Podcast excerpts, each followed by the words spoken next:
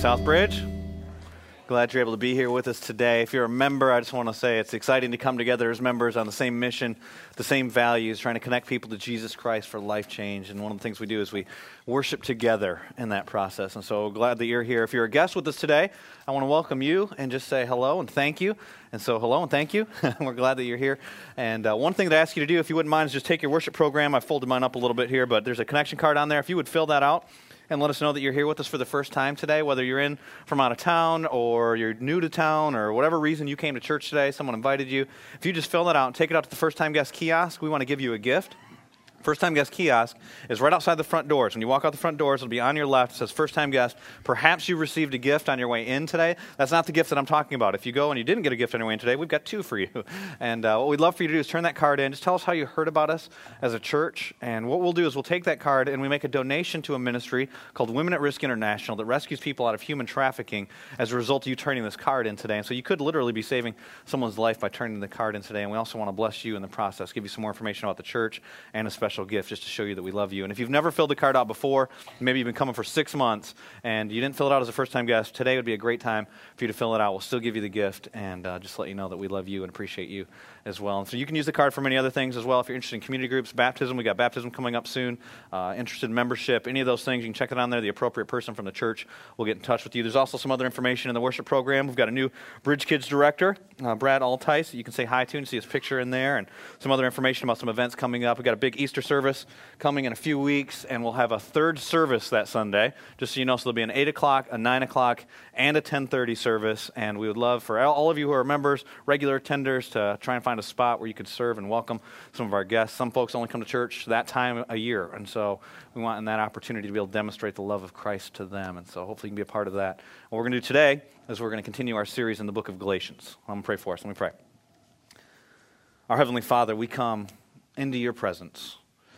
I'm grateful for your presence, grateful that you're here with us, grateful that, as you tell us in the book of Revelation, that you walk among the churches, that you're there, even when they're not faithful to you, that you're there. And then when you we are faithful to you, God, and you see you're moving in our midst. And God, we desire to see you just do something supernatural today. We ask you to bring people into your kingdom. God, we pray for our hearts, that you'd bring us to a place of repentance if we have sin that we need to repent of, that you'd bring us to a place of greater trust, greater joy and love and kindness in our lives, God, that we would live on mission for you and for your glory, and that when people look at our lives, they would actually see a supernatural difference, not just that we're nice people or not just that we're whatever, moral or whatever thing we could be, but God, that they would see you in us. It's in Jesus' name I pray. Amen. I trust that you had a, a good week this week. Perhaps you spent this weekend watching basketball or hanging out with different folks. If you came into contact with people, it's very possible that you had this week an interaction that will overlap with some of what we're going to talk about today. Today we're talking about conflict.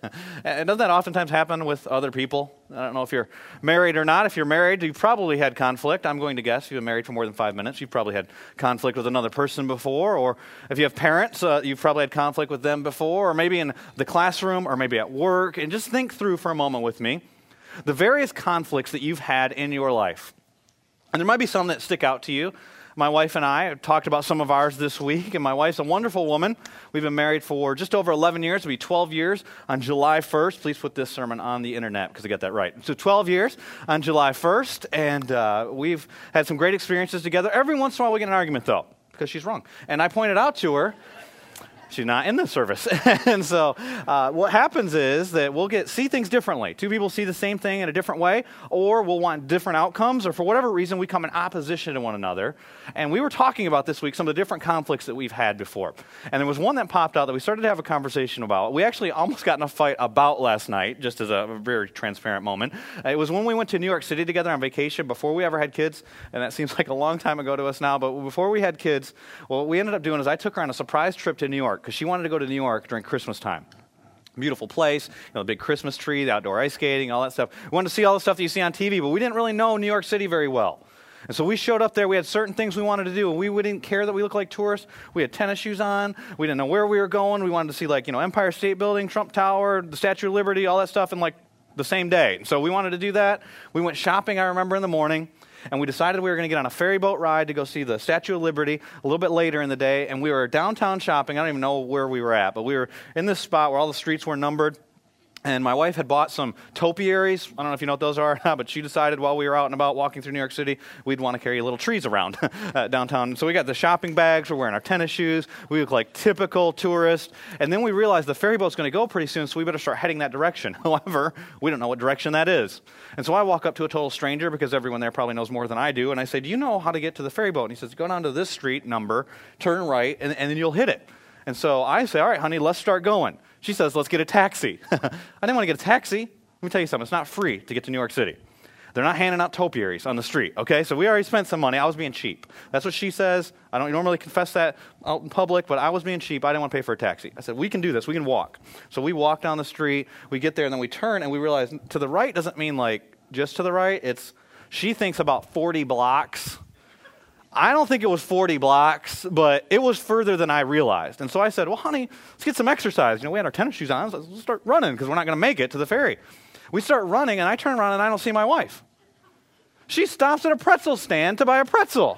Well, on her way, I'm like, come on. I'm like, I'm an A-type personality, if you didn't know that. I'm like, we got deadlines. We got to go. Come on. And I'm trying to push this forward. We run up to the ferry boat place, and it's like a movie, just as it's pulling away from the pier. We were so mad at each other at that moment, you could cut the tension with a knife. We went over, we sat down on separate park benches and didn't talk for several minutes. And I'm sitting there and I'm thinking mean thoughts, like Psalms like David prays. And, you know, I'm just, just show her how wicked she is. You know, she wouldn't have got that stupid pretzel, you know, whatever. I'm sitting there thinking my thoughts, she's probably praying for me. You know, she's sitting over on her bench. We'll give her the benefit of the doubt there. And then what ends up happening is she reaches in the bag where she bought the topiary and pulls out a half-eaten pretzel. And I just couldn't stop laughing at her. And so we just, it, it kind of broke the tension because the tension was so strong there. If you've ever been in conflict, you know what that tension is like. Whether it's on the road, you see another person and you both want to get into the same spot at the same time, and somebody gets there, and then the other person's usually the one that's very tense because they didn't get the outcome they wanted. Or maybe in your marriage, you, you know what that's like, or with your kids. You ever tell your kids to do stuff, those of you who are parents, and they don't do it? And so you wish you could just control another person, like stop standing on your sister's head. You know, you wish, just don't do that. And then they put their other foot on their sister's head and just stand there and look at you. It, it causes conflict. Or if you ever called customer service before, and it's like they just don't understand or they don't see things the way that you see them. I called this this past week to the cable company, and I was talking to them, and the lady just wasn't understanding me. And so I was getting frustrated with her, and, and you know, if you talk louder, then they start to understand what you're saying. That's what I was thinking at the moment. And finally, I just said to her, could you just transfer me to someone else? Like, you're not getting what I'm saying. Can you just transfer me? I was upset. And she says to me with a very strong accent, oh, I'll transfer you to one of our offices in the United States. I'm like, are you kidding? You don't even speak the same language I do? No wonder we have a problem here. There's conflict. Conflict's a regular part of our lives. You think about your conflict, and maybe there's certain ones that pop out in your memory, more because they're recent, like my customer service call, or because they're just ones that you remember easily, maybe as a married couple, perhaps with your parents. Think about your conflicts. What do the majority of your conflicts have in common? I was thinking through mine this week, and there were two common factors. One, me. The other one, other people. And you could think about that for a moment and come to the conclusion, if I just didn't have to interact with any other people, I wouldn't have any conflicts, right?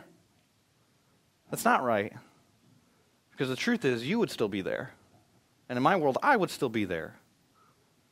And we've got so many issues, we've got conflict with ourselves, don't we? Do you ever have, especially if you're a follower of Jesus Christ, you know what I'm talking about, an inner conflict? A conflict within where it's like you don't want to do something, but you do want to do something. It's like you know the right decision, and you wish you'd make the right decision, but you make the wrong one. It's this battle with sin that takes place in our minds and our hearts. Peter tells us in First Peter chapter two, verse eleven, that there's a war in our souls. There's an inner conflict that takes place, and it's a battle for our lives. And if you're a follower of Jesus Christ, you live a conflicted life. And today what we're going to talk about is having victory in that conflicted life. If you have your Bibles, we're going to be in the book of Galatians. Galatians chapter five. And we've been going through the book of Galatians in this series for the past five weeks. And uh, we've learned what's happened here is that the Apostle Paul is writing a letter. More than it is a book, he's writing a letter to a group of churches that he loves dearly. And this Paul, he's a guy whose life's been radically transformed by the gospel of Jesus Christ. The gospel is simply this, that God offers us a gift. And he offers us a gift that we don't deserve. It's not because there's something special about us. It's not because there's any unique thing that we're attractive. It's not because we've got special gifts. It's not because of our intelligence. It's because he decides to love us. And so he offers us a gift that we don't deserve. That's grace. And it's given by grace alone. And it's received through faith alone. Faith is trust. It's by faith alone that we receive the gift of grace, and it's that faith needs to be in Jesus Christ alone. It's by grace alone, through faith alone, and Jesus Christ alone. And that's the message he preached to these people, was the message that transformed his life. But these people had a difficult question to answer. Now what do I do that I place my, now that I place my faith in Jesus, now what? So how do I live out this Christian life? And, and many of you know that question. And what it's like if you've placed your faith in Jesus Christ. And we have people trust Jesus at Southbridge on a regular basis. Uh, I don't know how often, but very regularly there's people that trust Jesus Christ as their Savior. And so many of you over the last year, the last two years have trusted Jesus Christ. And what an amazing thing. At that moment, the illustration I used last week is you're crossing a line of trust. It's like you get up to the line, some people, and they believe all the right things, but they won't trust Christ. Or some people, they know that there's this faith decision that needs to be made, and so they run from it. But when you cross that line of trust, when you place your trust in Jesus Christ, you become a child of God. John chapter one, verse twelve. You become a royal priesthood. It means direct access to God, according to Peter. And you're also God's representative to this world. You become the light of the world. You become a child and daughter of the King of Kings and the Lord of Lords. You're redeemed. You're rescued. You're saved. There's no condemnation for you. You're washed clean. You're no longer a sinner. You're now a saint. You are totally transformed and have access to everything that God has access to. All of his power, all of his spiritual blessings, they're all yours. What an amazing moment. In fact, Luke chapter fifteen tells us that all of heaven rejoices when you cross that line of faith. What an amazing moment. But then what do you do the next day? Because you're still here, and you're still in this broken, limited body, and you still live in this messed up world. And interestingly enough, you still want to do the wrong stuff. So what do you do? And that's the question the Galatians had. And that's what Paul addresses throughout this book. And we saw that they come up with different ways to try and live the Christian life. Some of them, what they do is they try and live the Christian life in their own strength. And what they do is they come up with a bunch of rules to live by. And if you just live by all these rules, then you'll be okay. None of us would be foolish enough to do that, right? And Paul talks about that in Galatians chapter three and verse three when he says, "You foolish Galatians, you idiots, who's bewitched you? Who's fascinated you with some other life other than the Christian life, other than what I preached to you at the beginning, a life of faith, a life of trust? What a terrible life to live." And then there's another group of people in the Galatian church, and they believe they understand grace. And because they think they understand grace, they think what you do doesn't matter because you can never earn favor with God. So therefore, your actions don't really matter, good or bad. God takes care of it all. And so you just do whatever you want to do, even if that's sin. And Paul addresses that in Galatians chapter five and verse thirteen. He says, don't use your freedom to indulge the flesh. What a terrible life to live. None of us would do that, right? So the question is then, how do we live this Christian life?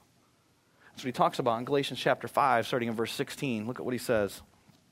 "So I say, live by the Spirit, and you will not gratify the desires of the sinful nature. For the sinful nature desires what is contrary to the Spirit, and the Spirit what is contrary to the sinful nature. They're in conflict with each other, so that you do not do what you want. But if you're led by the Spirit, you're not under the law." And he describes the acts of the flesh. He's, he's given this contrast already, the Spirit and the sinful nature. And here's the acts of the sinful nature. They're obvious, he says. But he gives a list anyways of fifteen different things. Sexual immorality, impurity, debauchery, idolatry, witchcraft, hatred, discord, jealousy, fits of rage, selfish ambition, dissensions, factions, and envy. But he's not done. Drunkenness, orgies. And this list is not exhaustive. These types of things and the like. I warn you, as I did before, that those who live like this will not inherit the kingdom of God. Verse twenty-two.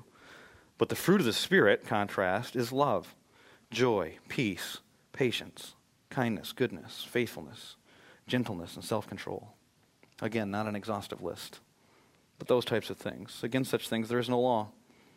Those who belong to Christ, Jesus, have crucified the sinful nature and its passions and desires. Since we live by the Spirit, let us keep in step with the Spirit. Here, what we have in this passage of Scripture is a picture of the conflict within the Christian's life. It's a picture of two opposites in conflict with one another, two things that really contradict one another in existence at a simultaneous time, looking at every instance, an opposite view with a different desired result. It's a constant conflict in our lives. Can you imagine being in constant conflict? Those of you who have had pressure at work where your boss is giving you a hard time and it's like they're trying to cause a fight or trying to get you to quit or pushing you. But no matter what, you work fifty, sixty hours a week, you've got one hundred other hours where you're not in that conflict. Maybe you have a difficult marriage and there's continual fighting in that marriage and you think, I know constant conflict. But you're not always with that other person. I'm talking about twenty-four seven, three hundred sixty-five days a year, you're with yourself. And as a follower of Jesus Christ, there is conflict in your life where you want to do one thing, but you also want to do something else. Or else we wouldn't do it if we didn't want to do it. And so we want to do wrong, and we want to do right. And there's this battle that takes place within us. It's a constant conflict. We live lives of constant conflict. We live lives as believers, as followers of Jesus Christ, of constant, continual, all the time conflict. And the way that it's seen is usually in things like daily decisions, relationships. You'll see it in people that are dating. And sometimes you'll, you'll know someone that's dating someone that they know isn't good for them, that they know is not God's best for them. And, and they want to break it off. They want God's plan for their lives, but they, they don't want to be alone. They don't want to be, maybe this person, maybe they can change this person, and they'll rationalize, they'll justify, they'll change, they'll say all these different things, but it's like they, they know that it's wrong, but they still want it. But they also want what's right. Or, or you'll see it with people that are judgmental. And, and you might not be able to see this quite as much, but if you're judgmental, you know what I'm talking about. You'll have thoughts that pop into your head about other people and then about yourself and how good you are in light of other people, and you're so thankful you're not them, and, and those things. And it's like you don't want to think like that. You want to love people. You want to care for people, but because of the root of pride in your life, you think that way. And you want to do that. It makes you feel good about you. Or people that struggle with pornography. Statistics will tell us that twenty-five percent of the men that will attend church today have looked at pornography in the last twenty-four hours. And so I know I'm talking to some people, and it's like you don't want to go to that website, but you do. And then afterwards you wish you hadn't, but you did. And you did because you wanted to. And there's this conflict, and you can fill in the blank with any kind of sin that you can imagine. Selfish ambition. You don't want to use other people for your selfish gain, but you continually do it because you want to, because you want your selfish gain. And you could fill in the gap with gossip, with slander, with lying, with any sin that you can imagine. And so we don't want to, but we do. So what do we do? First, we must realize this is a constant battle. If you don't realize that you're in a constant conflict, you're probably in worse shape than you realize. There's a constant conflict in our lives, and Paul talks about it in this passage. He starts in verse sixteen by telling us the answer. Interestingly enough, at the beginning of the passage, he says, so I say, live by the Spirit. There's a command. There aren't a lot of them in the book of Galatians, but here's a command. Here's the answer. Live by the Spirit. And then he gives a promise. And you will not gratify the desires of the sinful nature. Guarantee from God. If you live by the Spirit, you will not gratify the desires of the sinful nature. And we'll come back to the answer. Let's look at the conflict. Verse seventeen. For the sinful nature desires, and that's a strong word. The King James translates it, lusteth after. The sinful nature longs for what is contrary to the Spirit. And the Spirit longs for, desires, what is contrary to the sinful nature. They're in conflict with each other, so that you do not do what you want. And the battle that's set up here is a battle between opposites, between two things that contradict one another. Between the sinful nature, the N I V translates this Greek word sarx. It's a very simple word. We've talked about it before in this series. It means flesh. We all have the flesh, and what I'm talking about is not just our body. Sometimes the Bible uses the word that way. Paul uses it that way in Galatians chapter three, or in Galatians chapter two, when he says, the life I live in the body, I live by faith. He's talking about this body that we live in. But there's another way that's used in the Bible, and it means more than just our body. It means our sinfulness. It means the sin that is within us. Each one of us has sin in us. In fact, we're born into sin. Every person since Adam and Eve are born sinners. Sin entered the world through Adam, one man, Romans chapter five. And ever since then, every person that's been born of a human being, which is every one of us minus Jesus Christ, has been sinful. David says it in the Psalms as clear as it can be said. Surely I was sinful at birth, sinful from the time of my mother, that my mother conceived me. That's why every person sins. And you can debate about predestination, and you can debate about free will, and we're not going to get into that in this message. But here's the deal. Everyone chooses sin. If there's the two options, not to sin, choice A, to sin, choice B. Everybody picks B on the test, okay? Everyone does it. The Bible says, for all sin and fall short of the glory of God. Every one of us has sinned, so we all have a sin nature. It's part of our flesh. But when you cross that line of faith, when you trust Jesus Christ, you're what's called born again. Maybe you've heard that phrase before. Jesus is the one who coined it in John chapter three. He's in a conversation with a guy who's the teacher of Israel. His name is Nicodemus. And he knows Bible verses. He's very religious. But he hasn't been born again. He hasn't crossed that line of faith. He hasn't trusted Jesus Christ and received the gift of eternal life. And he tells him to be born again. And he tells him in that conversation, flesh gives birth to flesh. And we're all born of the flesh.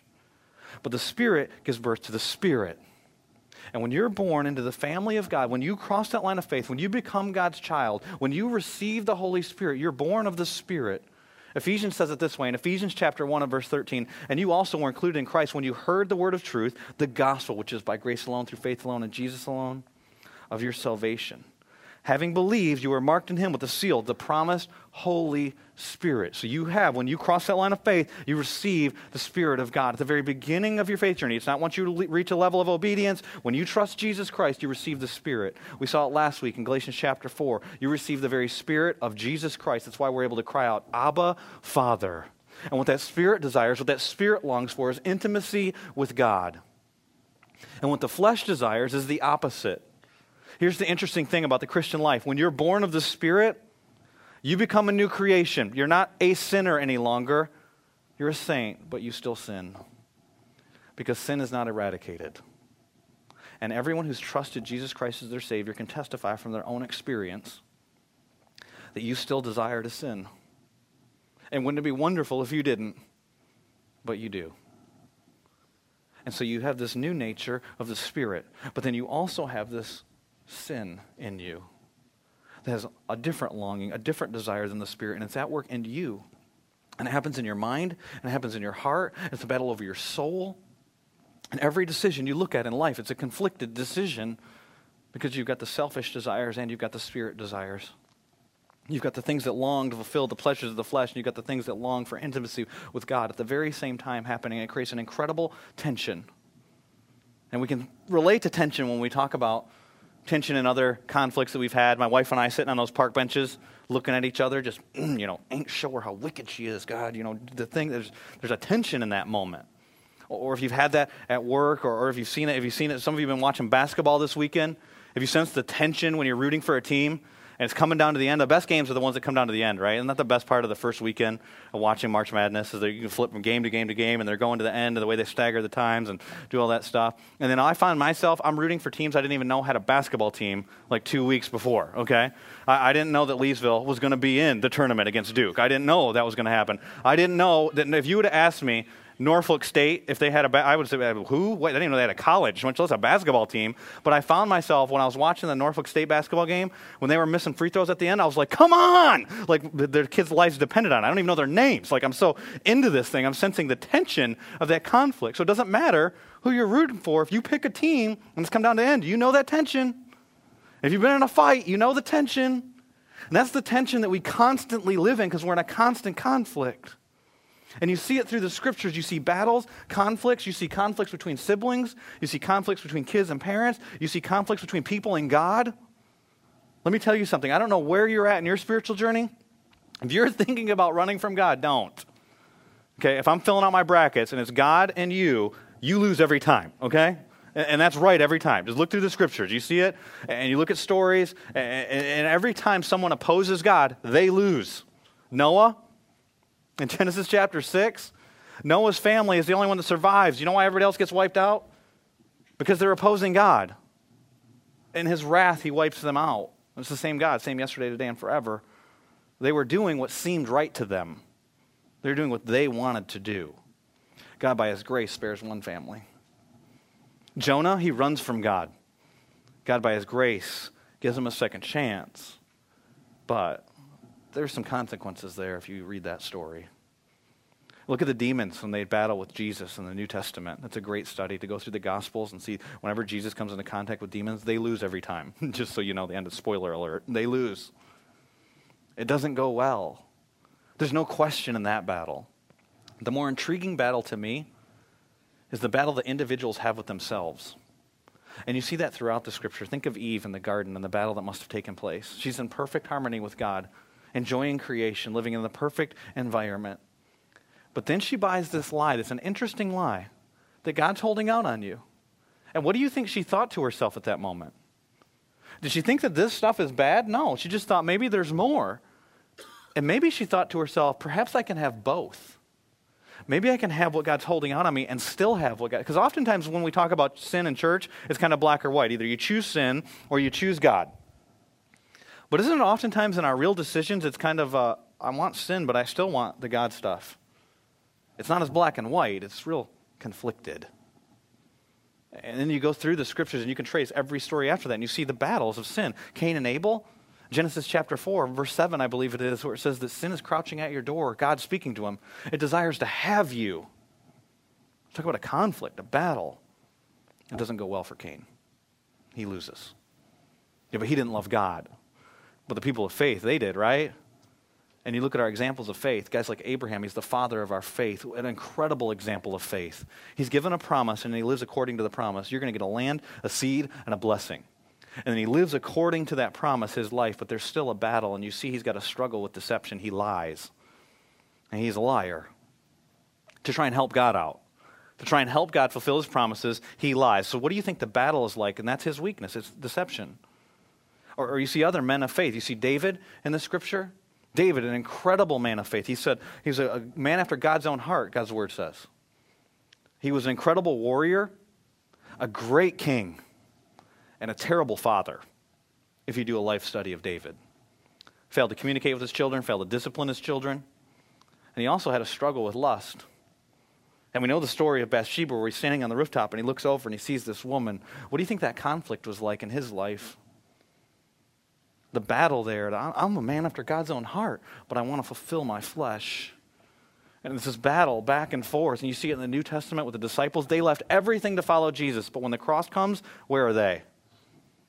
They're incredible people of faith, but they still are conflicted in their souls. Even Paul, who writes to us how to have victory, talks about his own struggle later when he writes another book, the book of Romans. Romans chapter seven, he says this, I do not understand what I do. For what I want to do, I do not do. But what I hate, I do. And if I do what I do not want to do, I agree that the law is good. As it is, it's no longer I myself who do it, but it is sin living in me. I know that nothing good lives in me that isn't my sinful nature. For I have the desire to do what is good, but I can't carry it out. For what I do is not the good I want to do. No, the evil I do not want to do, this I keep on doing. Lots of doing in this passage. But he's not doing the stuff that he wants to do. But if he didn't want to do it, then he wouldn't be doing the stuff. There's this conflict that happens. I don't do what I want to do, and then the things I do want to do, I don't do. And then I do the things that I don't want to do, and I do, to do, to do, to do, and all this stuff's happening here, and it's the conflict that's happening in our lives. Do you know that weakness? Do you know that conflict? You know that battle when you, when you want to tell the truth, but you think a lie might be better for the sake of that other person or for your sake? When you don't want to fly off the handle, but certain people just push your buttons or certain circumstances, and they come on a regular basis. You don't want to click on that website, but at the same time, just one more time. It's, and we've got this conflict. Do you know the conflict in your life? Do you know what your weakness is in, in this battle with the flesh, with the sinful nature? I was telling the first service, that might be a, a step for you in your spiritual journey just to identify your weakness. If you don't know your weakness, I promise you, your enemy does.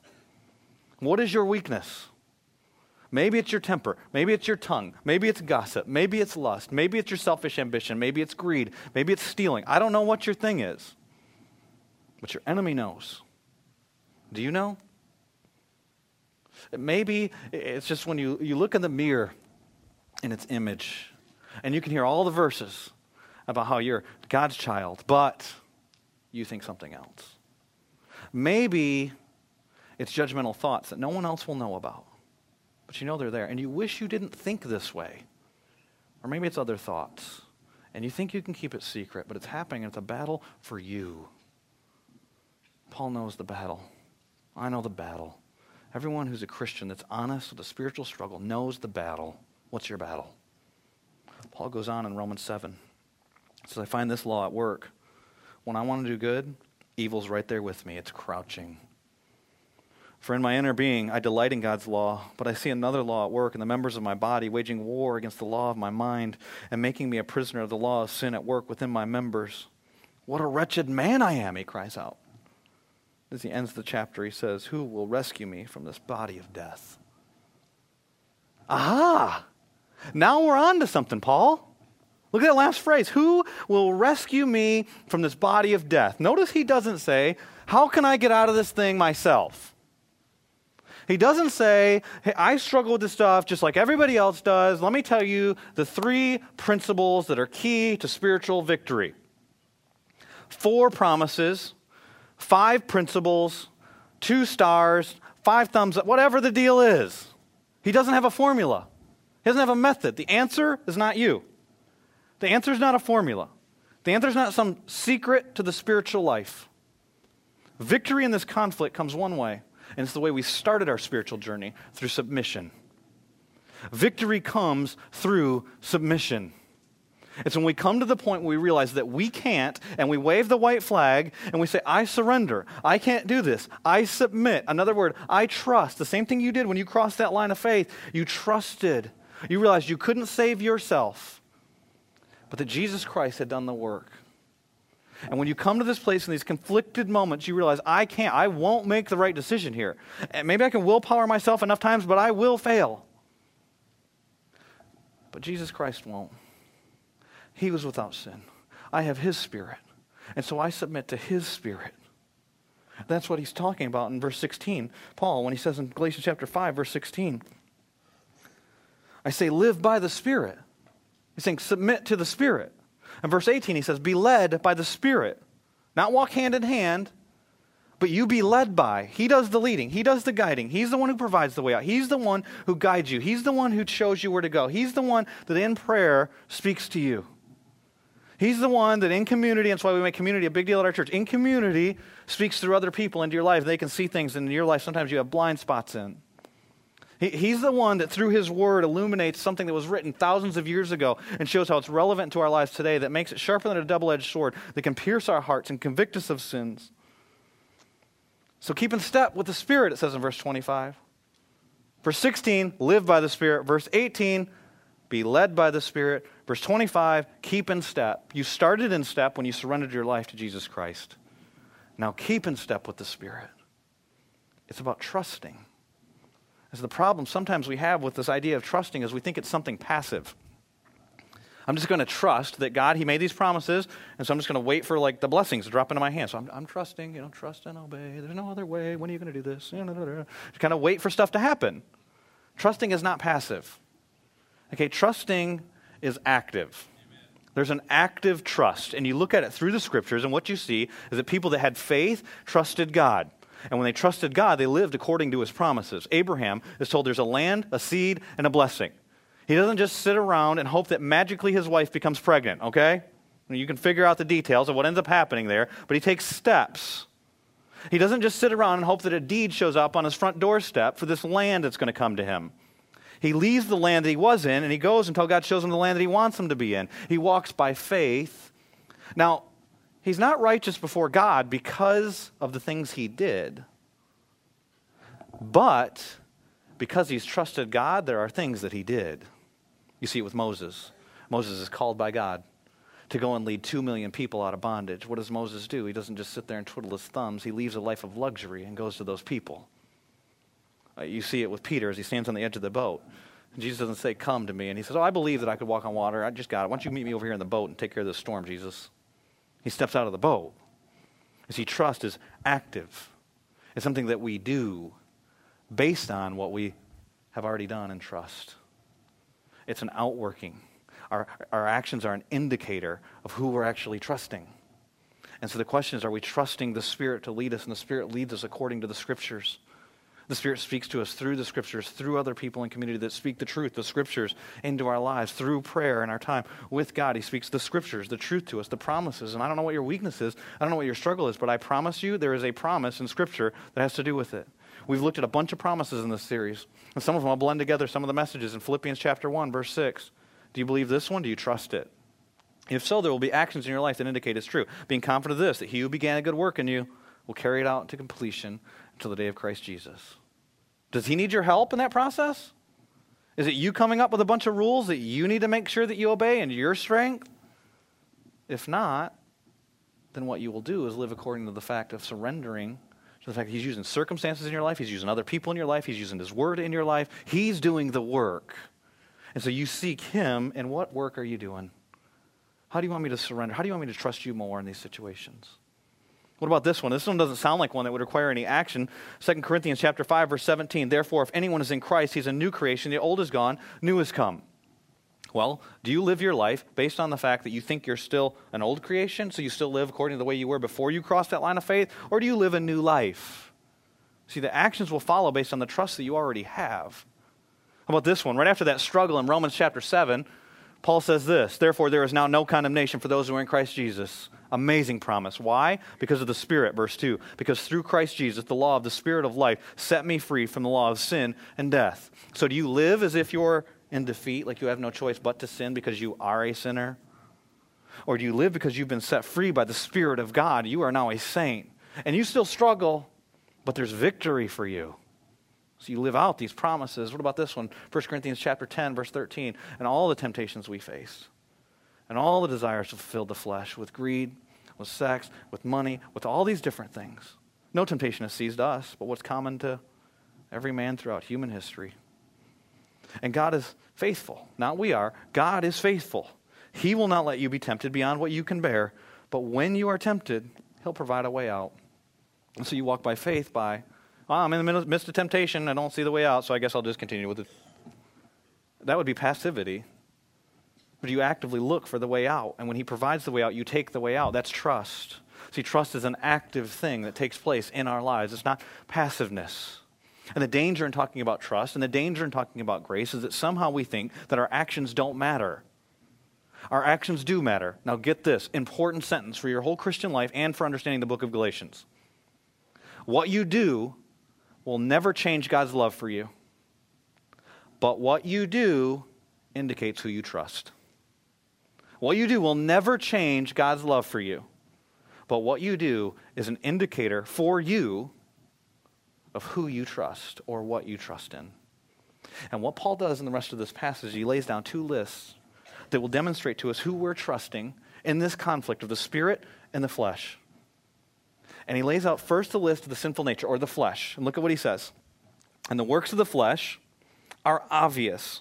Sexual immorality, that's any kind of sexual activity outside of a husband and wife in a marital relationship. And you can read it throughout Scripture. Sometimes it's listed as homosexuality. Sometimes it's listed as married people having sex with people outside of their marriage. Sometimes it's listed as people who aren't married having sex with other people that are or are not married. It's sexual immorality. Impurity, it's an uncleanness about you from various different things. Debauchery, it's a lack of shame. You get to the point where you don't even care if people know about your sinfulness. Idolatry, that's when something's central in your life other than God. It can be money, it can be sex, it can be your time, it can be your reputation, it can be all kinds of different things. When something else is driving, dictating your life, witchcraft, all right, finally a free pass, right? Like probably not a lot of us that struggle with witchcraft until you understand that the word's actually a Greek word where we get our English word, pharmacia, pharmacy. It's drug use. Hatred.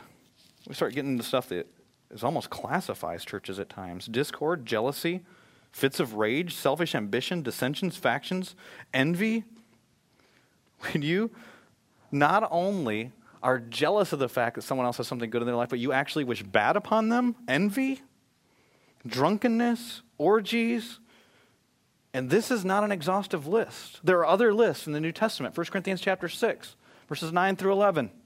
It's a different list, same type of thing. Greediness, theft, it's all self-centered stuff and the like. And then these words. I warn you, as I did before, that those who live like this will not inherit the kingdom of God. Whoa, whoa, whoa, Scott, you said it's by grace alone, through faith alone, and Jesus alone, so what we do doesn't matter. Yeah, it's true that you will never be able to have your acts make God love you more or make God love you less. However, your acts, what you do, the decisions you make, whatever word you want to use for that, are an indicator of what's already true in your life, an indicator of who you're trusting. If you're trusting the flesh, if you're trusting your sinful nature, this is how your life will look. All these things won't necessarily be true, but some of these things will definitely be true. And perhaps some other things that are very much like this list. And what God says here in his word is that people who live like this, people who practice these things, will not inherit the kingdom of God. Okay? Not a Christian. But I raised my hand last week after you prayed the prayer, or I walked an aisle, or I've always gone to church, or... Yeah, I'm just telling you what this says. If you live a life of sexual immorality, not a Christian. If you are a drunken person, not a Christian. If you are all about yourself and you use other people for your own selfish ambition, not a Christian.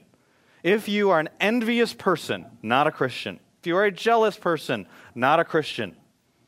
You can get mad at me. I didn't say it. That's what God's word says. And, and maybe you did raise your hand one time. And, and maybe you did walk an aisle.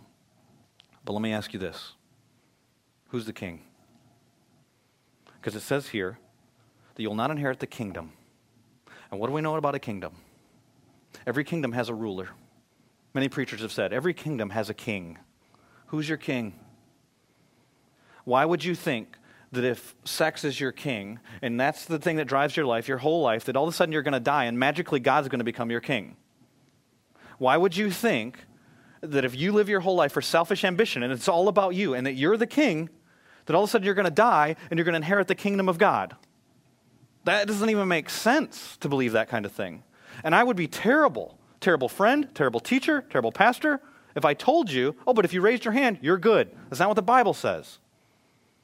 I'm not saying it's bad to raise your hand, walk an aisle, attend a thing. I'm not saying any of that's bad. But if you're basing your eternal destiny on that and you're the king of your life or something else is king of your life, you're not a Christian. And I would be wrong to give you a false sense of security. But read the passage accurately too. Before I scare you into making some decision that's not my desire to manipulate you, it says here, those who live like this. It's a continual practice. Some translations say those who practice these things, such things, on a continual, habitual basis. Your life would be characterized by some of these things. I'm not saying that if you're a Christian, you'll never be selfish. That's not true. In fact, we're all selfish. I'm not saying that if you're a Christian, you could never commit sexual sin. That's not true. And some of you are Christians even, and you're addicted to sexual sin. But you're struggling, you're battling, because you want Jesus Christ to be king. But if you're not battling, and that's just the way of your life, just telling you what the passage says. But it doesn't say you can never do these things. It's saying these things would be would not be characteristic of your life if God's king. But when you surrender, when you submit to the Spirit, the fruit of the Spirit, not the work of the Spirit, it's an important contrast, verse nineteen. But the works of the sinful nature are, then the list, but the fruit of the Spirit is love. They'll know that you're Christians, disciples, my followers, because you love one another. Love God with all of your heart, soul, mind, and strength. Love your neighbor as yourself. How can you say you love God if you don't love your neighbor? The truth of God is not in you. Love. Love will be a fruit of the Spirit. Joy, unspeakable joy, regardless of circumstances, joy. Doesn't mean you're happy about every circumstance, but you've got something that can't be taken away from you. It's the joy of God in your life. Peace, peace with God, something that regardless of circumstances can never be taken away from you. Peace with others, to the best of your ability. You have peace with others, with the power of the Holy Spirit, peace with yourself. Patience, kindness, goodness, which is really generosity, that word translated there, faithfulness, a loyalty, a trustworthiness, a gentleness, self-control. Against such things, who would ever write a law against these types of things? In fact, when you live by the Spirit, you fulfill the law. They're so worried, the Galatian church, about fulfilling the law. No one's going to write a law against these things. That's what the Spirit leads us to do. It's not about keeping all your rules, and it's also not about doing whatever you want. It's the Spirit leads your life. Keep in step with the Spirit. Surrender to the Spirit. Who are you surrendered to? Who do you trust? He tells us in this passage right after this that those who belong to Christ Jesus have crucified the sinful nature with its passions and desires. Really, when did we do that? You know when we did that? When we crossed that line of faith, and we moved from being sinners to saints, and we put the sin nature on the cross. But here's the thing about crucifixion. It's a slow death. It's a painful process. And I'll tell you, Christian, you will not be done with this process until this life is over with. You will still battle. There will be times when you don't surrender to the Spirit. You will give in to the flesh. It's part of this dying process the sinful nature is going through. But let me tell you something else about crucifixion. It is a sure thing. Anyone who's crucified will die. You will have victory. And you can have greater and greater victory as you go through this battle when you're conscious of the fact that the conflict's taking place and you're submitting to the Spirit, and you begin to grow daily in more and more submission to the Spirit. When you look at your life, what do you see? List number one, list number two. And me being transparent with you, I'll tell you what I see.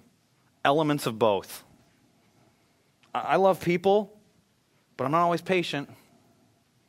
And maybe you say, well, I'm pretty good at kindness, but I'm not very good at, and you fill in the blank, you take something from the other list or whatever the deal is. It's kind of this blending there, but which one's the pattern of your life? Which one characterizes you more? See, the victory comes when you're surrendering to the Spirit. Many of us, we don't surrender to the Spirit, so what do we do? Repent. The very thing you did at the beginning of your relationship with Jesus Christ, you repent. You turn from your sin, and you turn to Christ. You realize you can't do it, you need Him, and you surrender to Him. You can't do it, but it's already been done. The victory's already been had. That's why there is currently, right now, no condemnation for those who are in Christ Jesus. And you continue to submit because He guides you in the truth to that place of love and joy and peace and patience and kindness and greater self-control and greater generosity and greater faithfulness. Who you submit to today? Some of us, we failed. And what we need to do is we need to repent. And so what we're going to do this morning is we're going to spend some time in repentance. It's a time looking at our sin and seeing it the way that God sees it. I'm not talking about a news update where you just inform God about your sin. He's fully aware of the sin that's in your life. I'm talking about looking at your sin and seeing it the way that He does. It's disgusting. It's the very thing that hinders you and He from having right relationship, from having fellowship with one another, and turning from that very thing and turning back to Him. And repentance should be a regular part of the Christian life. And sometimes we come to this idea that we come to the cross when we cross that line of faith and we trust Jesus, and that's the last time we repent. Martin Luther is perhaps the greatest proponent ever of by grace alone, through faith alone, and Jesus Christ alone. The reformer wrote ninety-five theses. You can look them up online. The very first one is this, that when Jesus Christ said that we should repent, it was His desire that it be a continual way of life for us, that we would live a life of repentance. It should be a regular part of our journey of repentance. And what we're going to do right now is spend some time in repentance. Each of us with our heads bowed and our eyes closed. This is a challenge you to go to the Lord and talk to Him about your relationship with Him. Ask the Spirit to speak to you in prayer. Ask the Spirit to speak to you through His Word. You want to read some verses while you sit there? Just open your Scripture up and look at it. If some of you here today, you need to cross that line of faith. You need to trust Jesus Christ as your Savior today. Maybe you've been in church. Maybe you believe facts about God, but you haven't crossed that line where you've actually actively trusted Jesus. And you turn from one way of life where you're on the throne of your life, where you're in control, where you're the king, and you surrender your life to God and ask Him to be in control of your life. Ask Him to be the king. Receive the forgiveness He offers you through what He's done on the cross. And if I'm talking to you today, what you need to do is you bow your head, you bow your heart before God, and just say, God, I want to become your child. I admit my sin to you. And I believe your Son Jesus died on the cross for my sin, and I want to put my trust in you. Will you be my king? And you can pray that right now as you sit in your seat. If you pray that prayer right now, would you, before you leave, just use your connection card to let us know. We want to pray for you. We got a team of people that will pray for you. I'll be praying for you if you trust Jesus Christ as your Savior. For the rest of us, we'll just continue in a spirit of repentance, talking to God about our relationship with Him, and I'll come and conclude this in a couple of minutes.